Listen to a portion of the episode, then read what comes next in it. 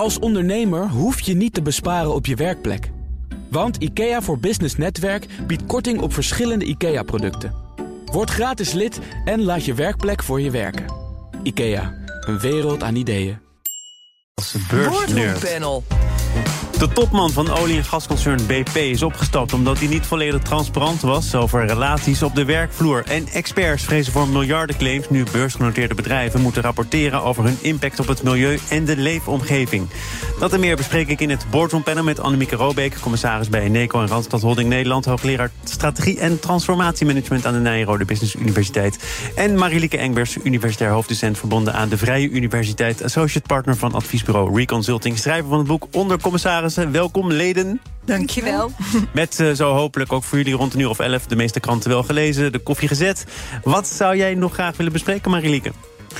Nou, dat rapport van W R R natuurlijk is interessant, maar ik vond ook wel het stuk in het F D over Philips. Uh, hè, waar we hebben net over Exor gehoord, maar uh, hoe dat proces gegaan is in feite. Is een uitgebreid beschreven hoe uh, Philips in feite gezocht heeft naar een aandeelhouder die uh, een hoeksteen-aandeelhouder, geloof ik, werd het genoemd. En ik vind het heel interessant, want het is een soort huwelijk hè, wat je aangaat. Dus hoe, hoe weet je nou dat je met elkaar samen wil gaan? En uh, ik vond het interessant om te lezen. Het was wel nodig dat er zo'n hoeksteen-aandeelhouder werd aangetrokken, want ze waren bij Philips, dat blijkt ook wel uit die reconstructie, bang voor het feit dat ze een prooi zouden zijn. Het is natuurlijk de afgelopen jaren alleen maar bergafwaarts gegaan. Uh, snap jij dat er dan toch met uh, toenemende interesse wordt gekeken naar Exor?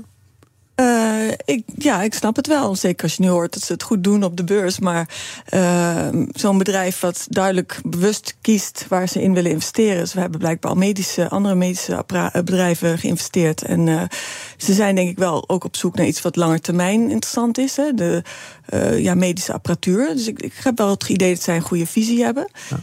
En wie was, wie was er nu, als je die reconstructie uh, tot je neemt, uh, de, de eisende partij? Want het ging ook over hoeveel procent van de aandelen dan. En wat hoort daarbij? Hoort daar een zetel in de Raad van Commissarissen bij? Ja, ja, er werd dat... volgens mij gezegd, ja, dan, dan wel minstens vijftien procent en ook maximaal twintig. Maximaal twintig, ja. ja. En een zetel in de R V C inderdaad, waarmee ze de koers kunnen uh, beïnvloeden. Maar wel, geloof ik, heel erg van gaan proberen een kritische, po- positieve partner te zijn. Dus uh, ja, ik vond het op zich wel goed klinken, eerlijk gezegd.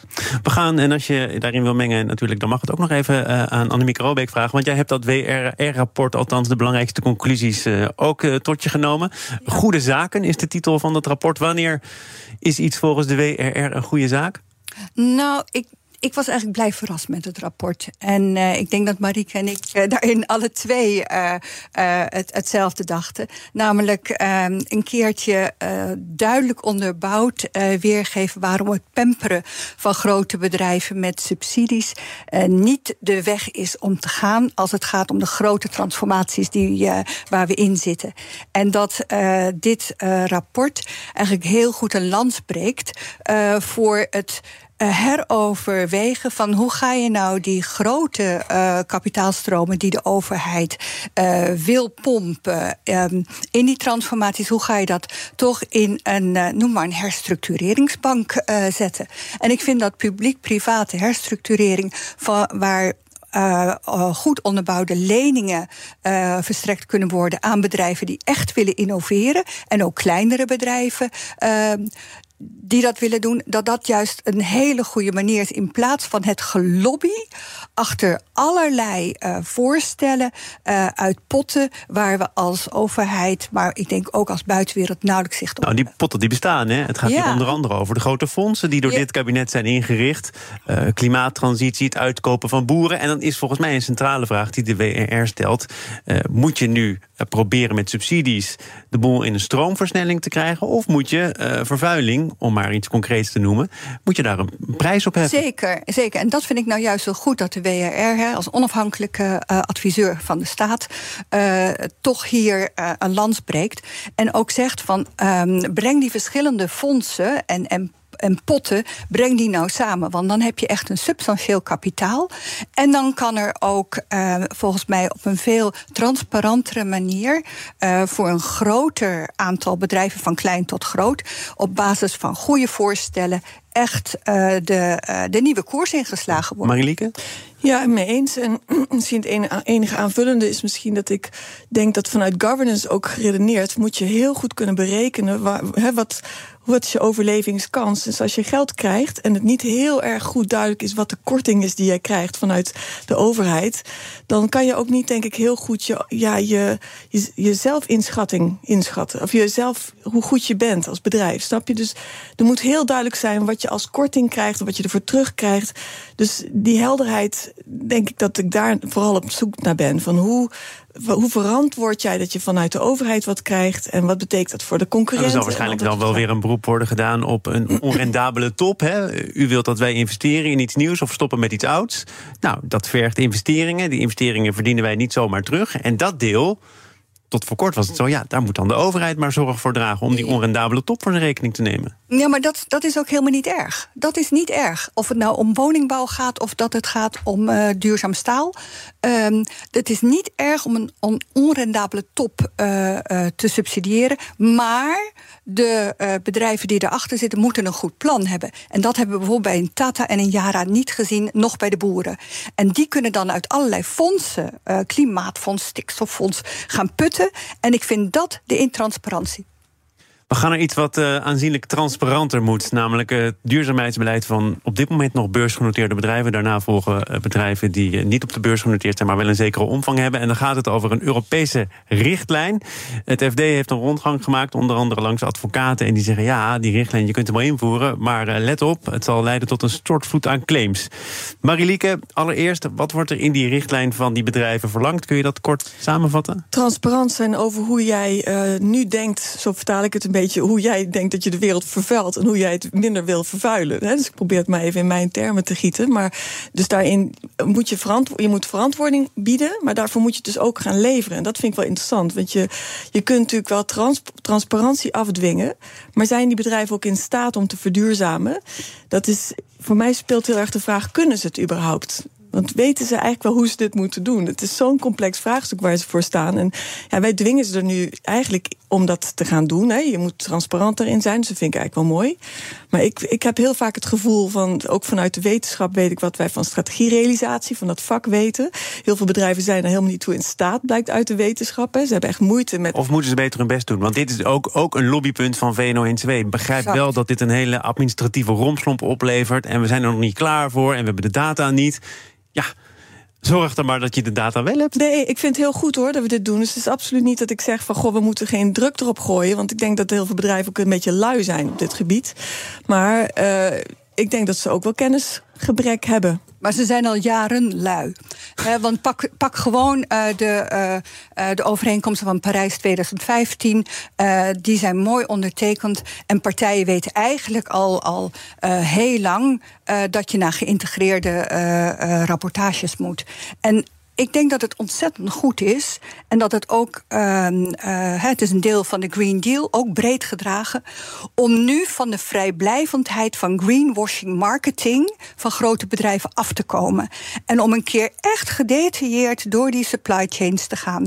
Want het gaat niet alleen om Uh, Be, uh, hoe, hoe staat jouw bedrijf ten opzichte van de planet, het milieu, maar het is ook ten opzichte van de mens. En degenen die hier tegen nu in het verweer komen, en dat zijn inderdaad weer grote bedrijven die de lobbyapparaten inschakelen, dat deze bedrijven dit durven te doen na zoveel jaren, denk ik, wat heb je dan te verbergen? En hoe is dan jouw reputatie uiteindelijk naar je eigen mensen, naar je klanten, naar je toeleveranciers, naar de maatschappij? Toch nog even aanhakend op wat Marilieke zei. Zijn ze er toe in staat? Weten ze hoe ze ervoor staan? De A F M heeft hier ook onderzoek naar ja, gedaan. Hè? Zeker. Begin deze jaargang, tweeduizend drieëntwintig. En de conclusie is, de kwaliteit van data laat de wensen over. Er is meer uniformiteit in de methodiek nodig om te ja. komen tot data waar je iets mee kunt.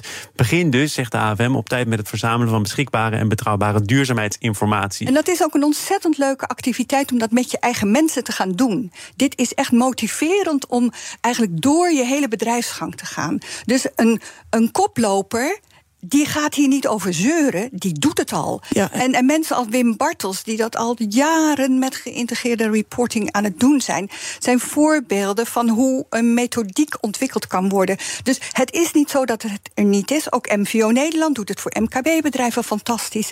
Nee, het is de lobby weer van de maar grote de, maar de bedrijven. A F M zegt hier toch, er is ja. meer uniformiteit in de methodiek nodig? Ja, maar dat, dan kan de A F M ook een keertje leentje buur spelen bij Wim Bartels.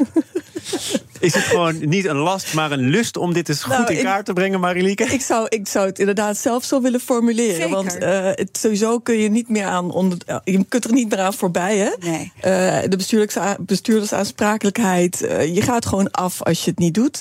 Uh, ik vind dat Apple een heel leuk voorbeeld geeft van hoe je lol. It, it, ik weet niet of je die reclame. Het, ik vind het een soort reclame, maar ze hebben een spotje wat nu rondgaat over hoe zij dus in een soort van filmpje, het is een toneelstukje gefilmd van hoe zij verklaren wat ze hebben gedaan. En ik vind er wel lol in uitstralen. Dus het is niet een saai rapport. Ze hebben dus eigenlijk een filmpje gemaakt, een soort narratief gefilmd, hoe zij dus eigenlijk ja, naar, de, naar hun publiek verklaren wat zij al hebben gedaan op verduurzaming. En daar, ja, ik denk, dat is leuk. En als je dan te weinig doet, want het gaat hier over juridische claims, dan wordt er onder andere gewezen op wat jij al zei, de bestuurdersaansprakelijkheid.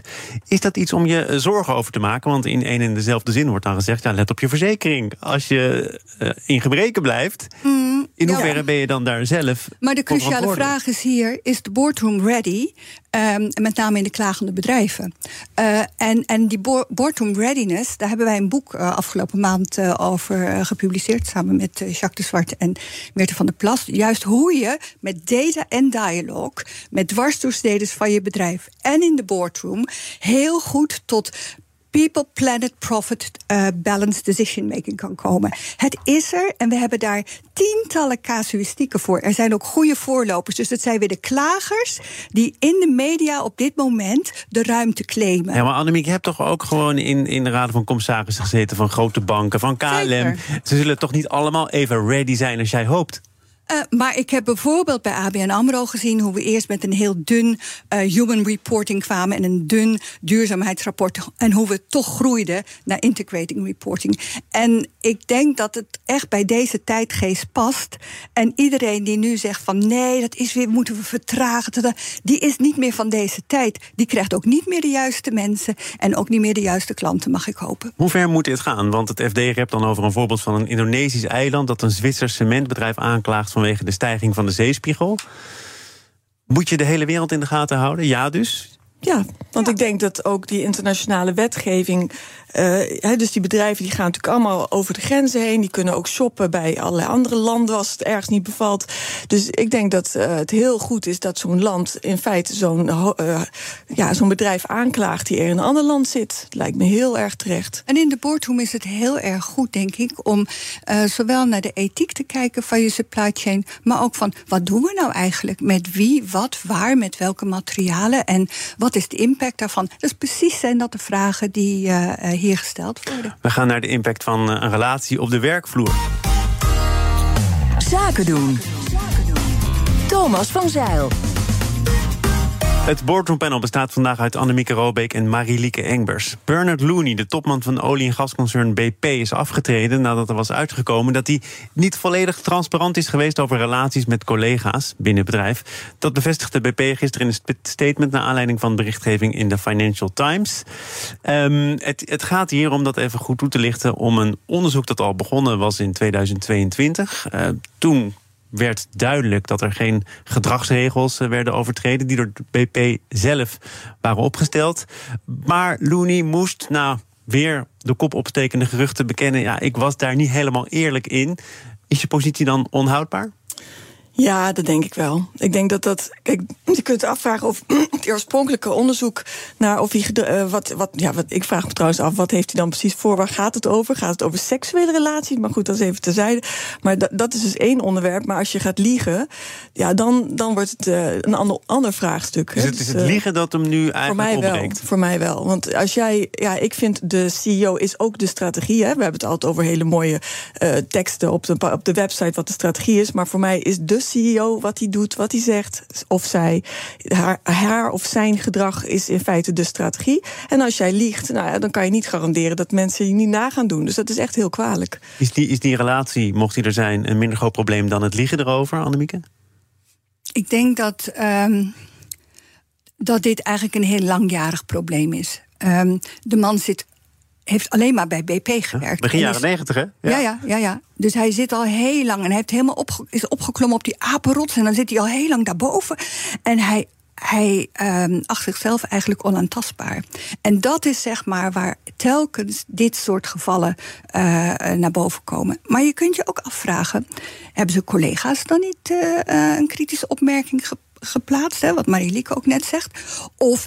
Uh, zou de Raad van Commissarissen, die moet ook ja, dit dat soort... Dat is nou interessant om even met jullie te bespreken. Ja. Jij hebt daar boeken over geschreven, ja. Het ongezegd in de Raad van Commissarissen. Ja. Heb je je voelsprieten wel goed afgesteld. Precies. Wat is daar gebeurd of... belangrijker wat het er niet gebeurt, denk jij? Ja, ik denk dat een, een zeker een langzittende bestuurder... die kan natuurlijk dat spel heel goed met de commissarissen spelen. Die informatieasymmetrie is gigantisch. Hè? De bestuurder die weet alles. De afhankelijkheid van de commissarissen van die C E O is heel groot. Ze hebben die informatie nodig. En zij zijn ook heel erg onaf, on, afhankelijk van elkaar. Hè? Want ze, als één commissaris kritisch is naar de bestuurder... dan moet de rest ook mee willen doen. Anders dan ben jij als enige, de Thomas in mijn boek, dan hang je. Hè? Dus...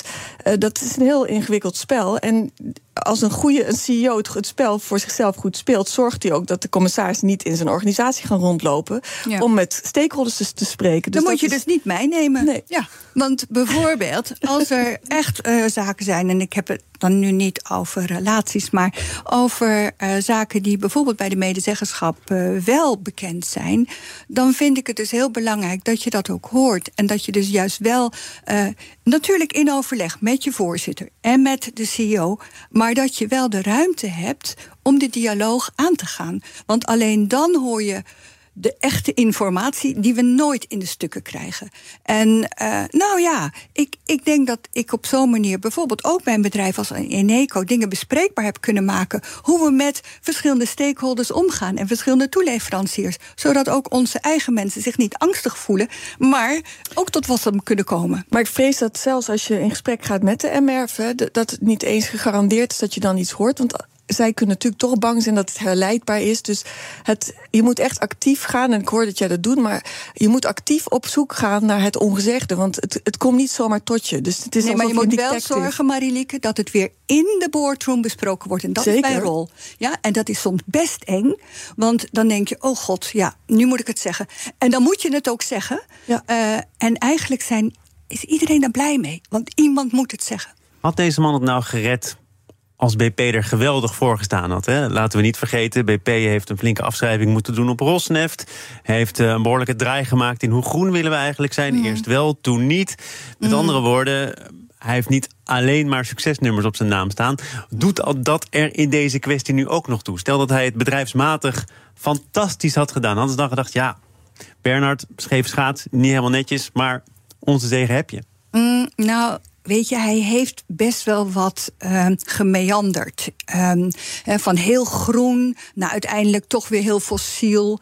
Um, hij is ook uh, niet altijd het toonbeeld geweest, uh, ook in het verleden niet... naar uh, iemand uh, die het rolmodel was die nou, voor zijn mensen staat. Uh, ik, ik lees hier in een Belgische krant, gisteren heb ik dat overigens gedaan... Uh, hij uh, was een enorme supporter van de L H B T Q-gemeenschap. Hij bemoeide zich tot aan het snoepgoed aan toe wat er op de B P-tanks... gebeurde. Hij zette zich in voor kwesties rond geestelijke gezondheidszorg. Doneerde op het dieptepunt van de pandemie twintig procent van zijn salaris aan een Britse liefdadigheidsorganisatie. Uh, hij heeft gezorgd voor een evenwichtige balans tussen mannen en vrouwen in het bestuur. Niet helemaal niks. Nee hoor, nee, dat, maar dat is ook wel gewoon goed uh, werkgeverschap. Ja, ja, maar, maar, maar aan de andere kant kun je ook vragen... meetellen in deze afweging, mm, nee, is hij houdbaar maar, of niet? Nou ja, ik denk dat deze zaken, zeker als het relaties zijn... Uh, dan, uh, dan ga je gewoon echt een, uh, uh, een streep over. Maar sowieso, ja, wat je allemaal zegt te doen en wat je werkelijk doet... zijn ook nog twee dingen. Dus iemand die zegt, ik ben heel erg voor... ik, ben, ik, ben, ik vind respect van belang... die kan ook tegelijkertijd iemand uitvoeteren. Dus uh, daar op zoek, dat, het zijn hele subtiele verschillen... of een leider goed is, dat voelt, voelt de omgeving. Of iemand tegenkracht, noem ik het maar even, wil. Dat is voelbaar. En als iemand... zeg maar feedback krijgt en die reageert heel vervelend, ja. dan kan het grote consequenties hebben in een grote club. En dat weten wij natuurlijk als buitenstaanders niet precies hoe iemand zo daarmee omgaat, maar, ja, maar de omgeving wel. Maar, maar onderliggend is natuurlijk wel terecht jouw vraag, Thomas, hè, van uh, is er een stok gevonden dat ze gewoon van hem af wilden? En dan is deze een makkelijke. hele makkelijke. Ja. Uh, niet omdat ik het wil, maar omdat ik het moet, ga ik jullie even de mond snoeren. Mm. En dan zijn jullie zo meteen terug, onder andere om te praten over uh, ja, het faillissement, nog altijd springlevend, van Oad. En dat boardroom panel bestaat uit Annemieke Roobeek en Marilieke Engbers. Het faillissement van Oad Reizen in september tweeduizend dertien... had volgens de oprichtersfamilie en de curator voorkomen kunnen worden als de bank het bedrijf meer tijd had gegund. Of dat ook echt zo was, ja, daar gaat een hoger beroep over. Uh, laten we om te beginnen um, teruggaan naar tweeduizend dertien, september tweeduizend dertien. Even luisteren naar de reactie van de toenmalig directeur van Oad, Julius ter Haar, op het moment dat vaststond dat zijn bedrijf failliet zou gaan. U bent een telg van de oprichter. Wat, wat doet dit met u? Ja, het is verschrikkelijk. Uh, als je gisterenmiddag, uh, uh, eindemiddag, uh, uh, ja, eigenlijk in de gezamenlijkheid, ook met advocaten, tot de conclusie komt uh, dat dit uh, de enige weg is. Um, ja, dat is, dat is, dat is verschrikkelijk. Uh, je weet natuurlijk, uh, je zit in een afschuwelijke achtbaan in de afgelopen periode, waar die bank onder ons heen heeft meegenomen. Uh, dat is, dat is bijna onmenselijk. Die bank, dat is de Rabobank. En Rabobank had Oad al geparkeerd bij de afdeling bijzonder beheer. Er was nog een krediet van zeven miljoen en dat werd ingetrokken. Daarover is overigens al een zaak gevoerd. De rechtbank Midden-Nederland oordeelde vorig jaar dat de Rabobank dat krediet van Oad had mogen opzeggen. Ik ga eerst even naar een spookrijder.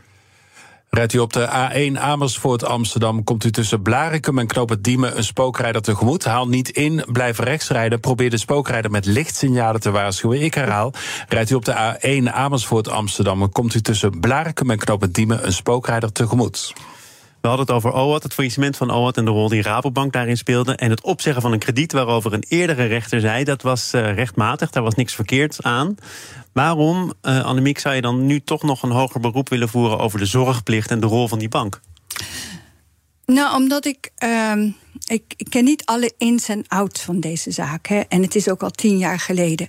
Maar we weten wel dat Oad eigenlijk een, uh, een heel uh, goed bedrijf was, waar ontzettend veel Nederlanders mee op vakantie gingen. Ik ben ook een keer ermee naar Oostenrijk gegaan met de bus. Um, Aan jou ligt het niet. Nee, we hebben het geprobeerd. En het was goed. Uh, maar... Um, ik wil eigenlijk wel naar die zorgplicht toe van die Rabobank. Want op dit moment gaat het weer om uh, eigenlijk juridische haarkloverij. Um, en ik denk dat we het in een groter verband moeten zetten. Dat is eigenlijk het belang van dit, uh, dit item. De Rabobank um, uh, is aan de ene kant een bank die heel graag uh, veel kredieten uh, afzet. Hè? En dat is natuurlijk ook commercieel interessant. Maar dat hebben ze gedaan uh, bij, uh, bij Oad. En dan kan je je ook afvragen, hebben zij dan inderdaad heel goed gekeken voordat ze dan dat krediet afgaven? Uh, uh, maar hetzelfde heb ik ook gezien in het Westland. Hoe de Rabobank uh, zoveel tientallen tuinders opzadelde met veel te grote uh, kredieten voor veel te grote kassen die niet meer volkwamen. En we zien het tegelijkertijd bij de megastallen. Uh, en ik denk dat eigenlijk die maatschappelijke rol van Rabo en kredietverstrekking veel meer uh, aan de orde is. Want dit zijn... En er is een zorgplicht van de bank enerzijds, ja. pardon dat ik je onderbreek, en een verantwoordelijkheid van de klanten van die bank anderzijds. Ja, je kunt zeker. Als tuinder, boer, reisorganisatie ook zelf inschatten, kan ik dit krediet aan? Maar een bank kan je het mes op de keel zetten. En dat hebben we heel veel gezien. Ja. Marilieke? Ik ben dan toch geloof ik geneigd om te denken van wat ze hebben ook iets niet gezien zien aankomen, hè, die internetverandering. Dus we hadden het net ook over, nou, we hebben geen Shell genoemd, maar we weten al heel lang dat we een probleem gaan krijgen met de aarde. Hè. Dus hoe, hoe ver moet je het op de spits drijven? Uh, in dit geval kwam internet eraan en heeft blijkbaar Oad zich niet goed genoeg gewapend voor die grote verandering. Dus bij wie leg je nou die zorgplicht bij jezelf? Van, maak je scenario's over de toekomst? Hè? Met strategie moet je dat continu doen, denk ik. Hebben ze waarschijnlijk onvoldoende gedaan. Dan had de bank ze bij moeten helpen. Moet, ja, die zou kunnen zeggen, commissarissen moeten dat, de bestuurder dwingen te doen. Iedereen moet eigenlijk elkaar, denk ik, dwingen om vooruit te kijken. En dat vind ik wel sowieso een beetje in de governance context een neiging om juist achteruit te kijken. En, en die fantasie over vooruitkijken vind ik eigenlijk een hele grote linie missen. En in dit geval zowel bij de bank zou je kunnen zeggen, maar ook bij Oad zelf. Ja, dat denk ik ook. Ik kan me alleen niet voorstellen hè, dat uh, ook al zou je misschien nog niet een uh, uh, up-to-date uh, digital strategy op dat moment gehad hebben in tweeduizend dertien. Um, uh, maar er zal wel iets geweest, want ik ben niet naar een reisbureau geweest om die Oad-bus uh, reis voor mijn gezin te boeken. Uh, dus ik denk dat uh, het, het is meer van, kan de bank als partner in de financiering ook echt vooruit met je meedenken. En uh, kan je zorgen dat je vooraf scenario's maakt of dat je focuspunten aanbrengt. Dat vind ik de rol van de bank bij kredietverlening. En daarnaast, welke risico's loopt de bank? En die kun je inschatten. En ik heb het gevoel dat uh, uh, hier uh, uiteindelijk uh, onder uh, stoom en kokend water bij de Rabobank zelf dat krediet heel snel toen teruggetrokken is. Uh, nou, ze waren nog van plan om een koper te vinden voor een afdeling. Daarmee zou het bedrijf dan in ieder geval tijdelijk gered zijn. Die tijd hebben ze van Rabobank niet gehad. Niet gehad nee. Maar uh, het F D sprak eerder deze week met een oud C F O, tevens commissaris van het bedrijf, Gerrit Ooms. En die wijst toch ook naar de curatoren die zich vooral richten op die bank en het feit dat daar een kwalijke rol gespeeld zou zijn. Hij zegt, toch niet de eerste de beste, lijkt me iemand die de cijfers vrij goed kent. Uh, je kon zo zien aankomen dat het hartstikke fout ging. Die curatoren moeten gewoon naar de cijfers kijken, maar daar hebben ze geen verstand van. Ja, maar ik denk ook wel dat dit een terecht punt is, hè, waar, waar twee vechten hebben, twee schuld. Uh, en het is eigenlijk um, te gek voor woorden dat alles maar in die rechtszaal de hele tijd uitgevochten nee, moet worden. Ja. Dit hoort in een fatsoenlijke uh, dialoog, desnoods met, uh, uh, met mensen van buiten die dat uh, mediëren.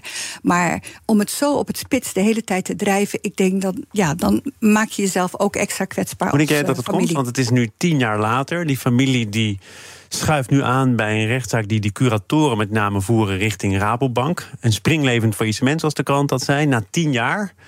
Waarom speelt dit zo lang geld, zo hoog op? Geld, ik denk curatoren die willen gewoon natuurlijk kosten wat kost. Ja, is een vooroordeel van mij, maar dat ze daar ver in gaan, dat lijkt mij een, een drijfveer. Ja. Nou, zo'n familie wil natuurlijk ook nog wel wat geld terugzien. Maar ze zijn er al ver in gegaan, hè? Ik kwam een schatting tegen van elfduizend vijfhonderd uur besteed aan nee, deze ja, zaak. Dus dat willen ze terugverdienen. En uh, als daar een gaatje in de wet uh, dat mogelijk maakt, dan zullen ze die pakken. Dat, dat is denk ik.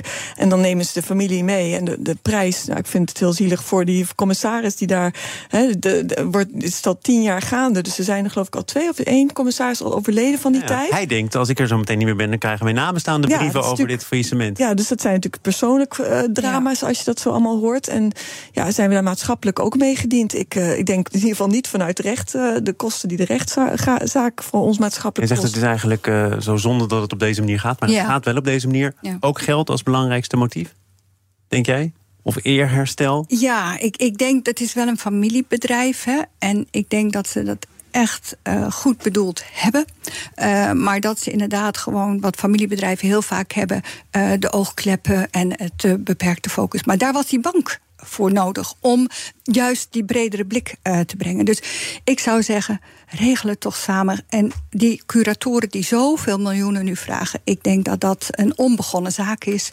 Ik denk dat het um, uiteindelijk op een nette manier geschikt moet worden. Ik uh, dank jullie voor jullie zienswijze op deze en andere zaken in dit boardroompanel. Annemieke Roobeek, commissaris bij Eneco en Randstad Holding Nederland, hoogleraar strategie en transformatiemanagement aan de Nyenrode Business Universiteit. En het universitaire geweld kwam ook van universitair hoofddocent Marilieke Engbers, verbonden aan de V U, associate partner van Reconsulting, schrijver van het boek Onder commissarissen. Als je dit panel zo interessant vindt dat je denkt, ja, daar wil ik ook de eerdere afleveringen van horen, dan kan dat via de podcast. Abonneer je vooral even via je favoriete kanaal of de B N R-app. Ongevraagd advies.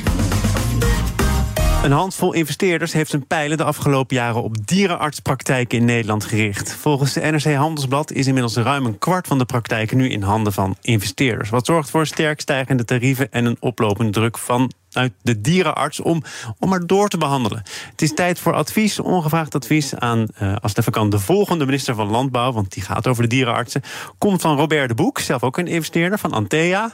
Goedemorgen. Goedemorgen, Thomas. Uh, het gaat, als je N R C leest uh, van de afgelopen week, vooral om één grote partij, het Britse Evidentia, als ik het allemaal goed uitspreek. Ken jij die partij? Nee, nee, nee, ik ken dat niet. Maar ik ken wel de achterliggende, daar zit ook weer een investeerder achter, de Zweedse E Q T-groep. En dat is wel een bekende partij. En die zijn meerderheidsaandeelhouder van I V C Evidentia. Ja. Je bent zelf ook natuurlijk investeerder, zoals ik net al aanhaalde. Wat kun je er nou op tegen hebben dat zo'n investeerder denkt... goh, uh, dierenartspraktijken, interessant? Nou ja, je moet ook naar maatschappelijke relevantie en maatschappelijke ontwikkelingen kijken. En als investeerder ben ik juist bij uitstek uh, gebaat bij een goede reputatie voor de private equity sector. Ja, en dit artikel dat uh, draagt niet bij aan uh, een positief beeld over onze sector. Ja. Als ondernemer hoef je niet te besparen op je werkplek. Want IKEA voor Business Netwerk biedt korting op verschillende IKEA-producten. Word gratis lid en laat je werkplek voor je werken. IKEA, een wereld aan ideeën.